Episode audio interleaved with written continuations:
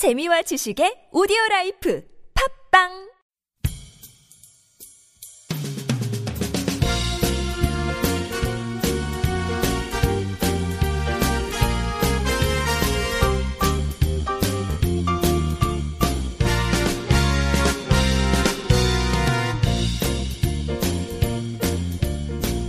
안녕하세요 이동훈 기자입니다. 안녕하세요. 문경환 기자입니다. 안녕하세요. 진행자 윤탱입니다. 아, 반갑습니다. 안녕하세요.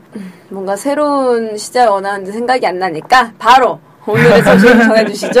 아, 네.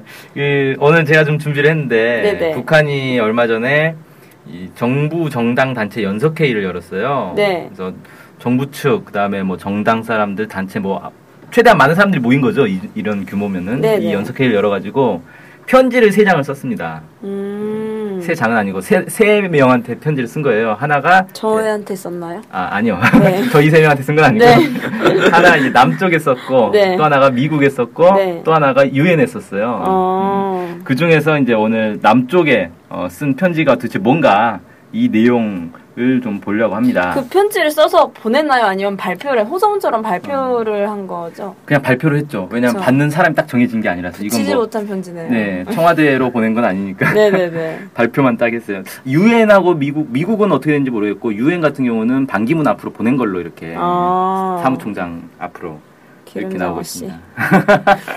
네. 네.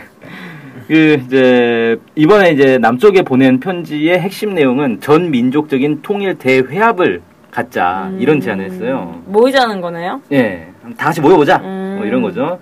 이게 이제 이 회의 자체는 9일날 평양에서 열렸는데 광복 71주년을 맞아서 온 결의가 힘을 합쳐 분열의 장벽을 허물고 조국 통일의 대통령을 열어 나가자 이런 제목으로 해서 전체 조선 민족에게 보내는 호소문 이런 이제 이름으로 채택을 했다고 합니다. 네. 그래서 여기서 이제 뭐라고 했냐면 북과 남의 당국, 정당, 단체 대표들과 명망 있는 인사들을 비롯하여 진정으로 조선반도의 평화와 통일을 바라는 사람이라면 누구나 다 참가할 수 있는 그런 전 민족적인 통일 대회합을 열자 이렇게 얘기를 했어요. 그리고 이제 이 호소문에는 또 그 밖에도 여러 가지 내용들이 있는데 크게 다섯 개 항의 내용을 가지고 있다고 합니다. 네. 첫 번째가 온 결의가 민족 자주의 기치를 더욱 높이 들고 통일의 앞길을 힘차게 열어 나가자. 두 번째가 조국 통일을 위한 민족 대단결 위협의 일대 전성기를 열어 나가자. 세 번째가 온 결의가 떨쳐 일어나 삼천리 조국 당토를 영원히 전쟁을 모르는 평화와 안전의 보금자리 행복의 무릉도원으로 만들자. 네 번째가 온 민족이 지지찬동하는 연방제 방식으로 통일 강국의 빛나는 웅지를 세계 하늘 높이 받들어 올리자. 다섯 번째가 적대와 반목, 대결과 충돌로 얼룩진 과거와 단호, 단호히 결별하고 북남 관계 개선의 새로운 출로를 열자. 이렇게 되어 있습니다. 네. 좀 이 안에서 이제 그 통일 대회합을 제안을 한 거고요. 원래 북한에서 그 전에 계속 얘기했던 게 군사 당국 회담 하자라고 계속 얘기를 했었잖아요. 네네. 그래서 그것도 좀 공, 그 언급은 돼 있어요. 북남 군사당국 회담 제안은 조선반도 정세 악화의 불씨를 근원적으로 제거하고 관계 개선의 돌파구를 열어나갈 수 있는 획기적인 방안이다. 이렇게 얘기하면서 남조선 당국은 지금 이 시각 통일의 동반자로 함께 나아가자고 내민 우리의 손길을 붙잡고 놓치지 않는 것이 자기의 운명을 구원할 가장 현명한 처사로 된다. 라고 해서 빨리 다 회담해라. 음, 회담하자고 지금 제안을 했으니까 빨리 화답해라. 네네. 이렇게 이제 얘기를 한 거죠. 그러면 한국 우리 정부는 뭐라고 대답을 했나요? 네, 대답을 했죠. 음, 다음 날, 그러니까 10일 날, 어, 이 회의는 9일 날 열렸고, 이 호소문 자체 공개된 건 이제 10일 날 공개된 건데, 그날 바로 우리 정준희 통일부 대변인이 정례 브리핑에서 답변했습니다. 구태의 연한 선전 공세다. 음, 화답하지 않겠다는 얘기죠. 음, 어쨌든 대화를 한 건가요? 네. 아, 이게, 이걸 대화라고 할 수 있나? 화답하지 않겠다라는 화답을- 대화를- 화답을 했- 화답하지 않겠다는 화답을 했네요. 네, 어. 그렇게 돼버렸죠. 네네. 그 다음에 왜 제가 편지가 두 통 더 있다 그랬잖아요. 네. 하나 이제 미국으로 보낸 편지에 대해서도 좀 내용을 설명을 해볼게요. 미국에서는 뭐라고 이제 제목이 뭐냐면 미국은 우리 인민의 지향과 대세의 요구를 똑바로 보고 중대 결단을 내려야 한다 이렇게 얘기를 했습니다. 음, 그래서 이제 내용을 보면은 호전적인 행동으로 평화와 통일로 향한 역사의 흐름을 한사코 가로막고 있으며 거기에 추종 세력들까지 끌어들이고 있다 이렇게 이제 미국을 강하게 비판하면서 세 가지 요구를 했어요. 대북 적대 정책 폐기, 무력 증강과 전쟁 연습 중단, 민족 내부 문제 불간섭 이렇게 세 가지 요구를 했다고 합니다. 어, 그러면서 경고를 또 했어요. 음. 자주 통일의 앞길을 가로막아 나선다면 반미 대결 최후 성전에서 민족의 원수들을 통째로 쓸어버리고야 말 것이다. 너무, 너무 무서운데요? 네, 무섭죠. 통째로 써버려. 쓸어버려. 네, 어, 이렇게 네네. 나머지 한 통은 유엔으로 이제 보낸 네. 건데 유엔으로 보낸 거는 뭐 굳이 설명하지 않겠습니다. 미국이랑 큰 내용의 차이는 없을 것 같은데요. 네, 이제 유엔한테 제안한 거는 한반도 평화 문제에서 유엔이 책임을 다해야 된다. 뭐 이런 얘기를 한 거예요. 네 네. 근데 제가 이제 좀 주목해서 본 게 이번에 이제 발표한 남쪽에 보낸 내용 중에 전 민족적인 통일 대회합을 제안을 한 게 이런 제안은 사실 흔히 나오는 제안은 아니거든요. 그냥 남북 뭐 당국 회담을 하자라든지 네. 뭐 민간 교류를 늘리자 뭐 이런 얘기는 해도 전체가 다 모여가지고 아무튼 관심 있는 사람 다 모여봐라 뭐 음. 이런 회합을 제안한 거잖아요. 네. 그래서 이걸 딱 보는 순간 아 이거 옛날에 했었던 그 재정당 사회단체 연석회의라고 들어보셨죠? 네. 이 역사 시간에 많이 배우는 거죠. 1948년 4월 19일 날 어, 열렸던 그 회의인데 이걸 이제 연상을 시키더라고요. 그러니까 이 회의가 사실 1948년 3월 달이면 이제 5월 10일 단독 정- 선거 직전에 있었던 회의지 않습니까? 4월 달에 있었죠.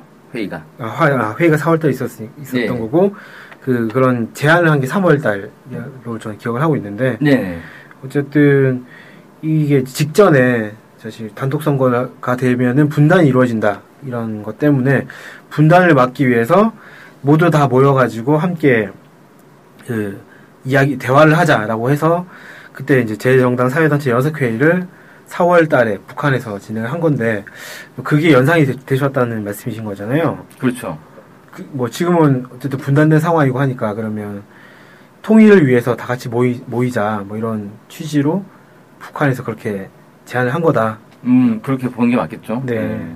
그래서 이런 이제 그때 당시에 1948년도에 모였던 게 695명의 대표가 그 회의에 참석을 했었대요. 네. 그러니까 그때 당시 인구로 놓고 보면은 꽤 많은 이제 숫자가 모인 거다. 뭐 이렇게 볼 수 있는데 네네. 이, 이번에도 이제 북이 이런 이제 대규모의 이 민족 대화합을 갖자, 회합을 갖자, 뭐 이렇게 이제 제안한 게 최대한 많은 사람들이 모여가지고 정말 이 지금 한반도의 전쟁 위기를 막고 통일을 위해서 각자 어, 하고 싶은 얘기를 다 해보자, 뭐 네. 이런 이제 제안을 한것 같아요. 근데 아무래도 이제 사실 이게 불가능하잖아요. 네. 현실성은 없잖아요. 그러니까 당장 현재로서는 그렇죠. 네, 당장 이번에 이제 6.15 공동선언 기념일을 남북이 같이 하자라고 민간이 합의를 했는데, 어, 안 됐죠. 개성에서 열기로 했는데, 남쪽에 이제 통일부에서, 어, 불어. 해가지고 안 됐고, 8.15 때는 서울에서 열자라고 합의를 했는데, 그것도 통일부에서 9월까지는 남북 대화 없다. 이렇게 딱 못 박았어요. 그게 이제 뭐냐면, 8.15 행사 안 해주겠다는 얘기를 간접적으로 그렇게 한 거죠. 그러면서 이제 통일부가 얘기한 게, 9월쯤 되면 대북 제재 효과가 나타나서 북한이 이제 항복할 거다. 이 얘기를 하더라고요. 니네 항상 자신감이 넘치네요. 항상 그렇게 못 맞추면서. 네. 그 9월 달에 암, 그 이제 북한이 항복을 안 하면 그때 가서 이제 대화를 할 건지 아니면 아, 내가 말한 9월은 내년 9월이었다. 이렇게 얘기할 수도 있고. 그 실제 북한 같은 경우는 90년대 후반에 중후반에 가장 어렵다고 하는 고난행군 시기 때도 그 한국 정부에서 얘기하는 항복이라든지 이런 건 없었지 않습니까? 그렇죠. 그 가장 어려울 때도 안 한 거를 지금 한다는 게 좀 그렇게 민- 생각한다는 게 좀 잘 이해 안 되더라고요. 예. 신기하죠. 뭔가 다른 저기가 있는 것 같아요. 그 뇌 구조가 좀 다르지 않을까. 네. 네. 사실 이제 북한의 지금 상황이 북한이 막 경제 제재로 막 고통받고 어려워가지고 막 허덕이고 이렇게 보는 데는 없어요. 그러니까 한국의 통일부 외에는 외국의 전문가들도 그렇게 얘기하는 사람 아무도 없거든요. 그래서 오히려 이번에 이제 막 북한이 뭡니까 뭐 미사일도 쏘고 막 이러면서 또 국내 언론들에서 난리가 났더라고요. 북한의 미사일 기술이 놀라운 수준이다 막 이런 고무 찬양성 오. 보도를 막 쏟아내고 있던데 예. 그런 이제 오히려 북한은 더 이제 강경한 태도를 보이고 있는데 네. 뭐 어떻게 될지 모르겠어요. 그래서 이제 사실 9월 지나면 그래서 9월 지나서 대화라도 하면 정말 다행인데 9월 지나도 진짜 내년 9월이었다 이렇게 할까봐 그게 참 걱정인데 어, 근데 좀 한 가지 궁금한 거는 어, 북한에서는 지금 한국 정부의 입장을 알지 않습니까? 네. 이런 걸 얘기해도 전혀 받아들이지 않을 거다라는 걸 네. 그럼에도 불구하고 이번에 한 거잖아요. 예. 왜 했을까라는 생각이 좀 들더라고요. 일종의 이제 압박, 정부를 압박하는 건데 정부를 압박한다고 지금 정부가 어 우리 힘드니까 빨리 대화합시다 이렇게 안 할 거잖아요. 네네. 음, 그거는 이제 제가 볼 때는 이제 명분 음, 쌓는 것 아닌가 이렇게 생각되고 이 이후에 북에서 나온 얘기가 뭐냐면 우리의 대화 상대가 정부만 있는 게 아니다 이 얘기를 했어요. 그러니까 지금 박근혜 정부는 어차피 우리 대화하자고 해도 화답을 안 할 거기 때문에 이제 정부하고 대화하는 거에 연연하지 않겠다. 그러니까 그 동안은 이제 남북 군사당국 회담을 계속 제안을 했는데 이건 이제 더 이상 안 하겠다는 얘기죠. 그럼 이제 누구랑 대화하겠다는 거죠? 대화 상대가 정부만 있는 것 아니면 음, 어, 좀 여러 가지 해석 가능할 것 같은데요. 이제 다른 이제 민간 뭐 정당 야당이라든지 아니면 다 민간 단체들이라든지 이런 데하고 대화하겠다. 정부는 그냥 이제 대화 상대가 아니다. 이런 의미를 준것 아닌가. 어, 일각에서는 한국 정부 말고 다른 정부와 얘기하겠다. 뭐. 다른 정부가 그러니까 이제 뭐 망명 정부가 있나 우리? 아니 그게 아니라 뭐 미국이라든지 아, 다른 나라와? 다른 나라와 아, 미국이라든지 일본이라든지 이런 데랑 대화하겠다 뭐 이런 음. 식으로 이런 거 아니냐라고 그렇게 뭐 해석할 수도 있겠네요. 예, 그러니까 여러 가지로 해석 가능할 것 같아요. 네. 아무튼 다 대화를 하는데 어, 우리 정부만 빠지면 이런 걸 이제 왕따라고 하는 거죠.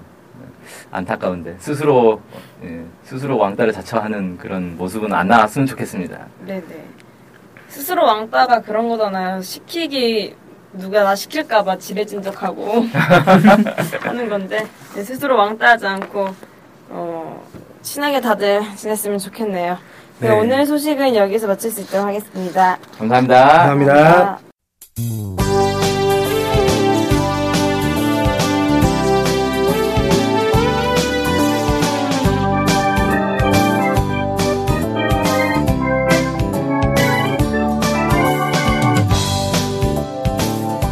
NK투데이가 협동조합인 것 알고 계시죠? 네, 언론 협동조합 NK투데이죠. 네. 근데 왜 협동조합이에요? 협동조합은 지분과 상관없이 조합원 모두가 동일한 권리를 갖는 민주적인 조직 형태거든요. 아, 그래서 요즘 뜻있는 언론사들이 협동조합으로 바꾼 추세입니다. 네, 진짜 멋있어요. 약간. 그러면은 조합원이 되면 어떤 혜택이 있을까요? 일단 언론 협동조합 NK투데이의 한 가족이 되는 특권을 누릴 수가 있습니다. 특권이요? 네. 예. 그리고 각종 행사나 강연, 도서 판매 등에서 할인 혜택을 받을 수 있습니다. 네. 그럼 조합원에 가입하려면 어떻게 해야 돼요? 저희 홈페이지에 조합원 가입 안내가 자세히 나와 있으니까 한번 보시고요. 전화나 이메일로 연락 주시면 친절히 안내해 드리겠습니다. 물론 조합원에 가입하시려면 출자금과 월 조합비를 준비하셔야 합니다. 아, 그렇군요. 어쨌든 북한 소식을 정확히 보도해서 통일을 앞당기는 언론협동조합 NK투데이의 조합원이 꼭 되어주세요. 그리고 조합원 가입이 부담되시면 유료 구독자로 가입하셔도 좋습니다. 혜택은 똑같습니다. 자세한 내용은 nktoday.kr로 들어오셔서 확인하십시오.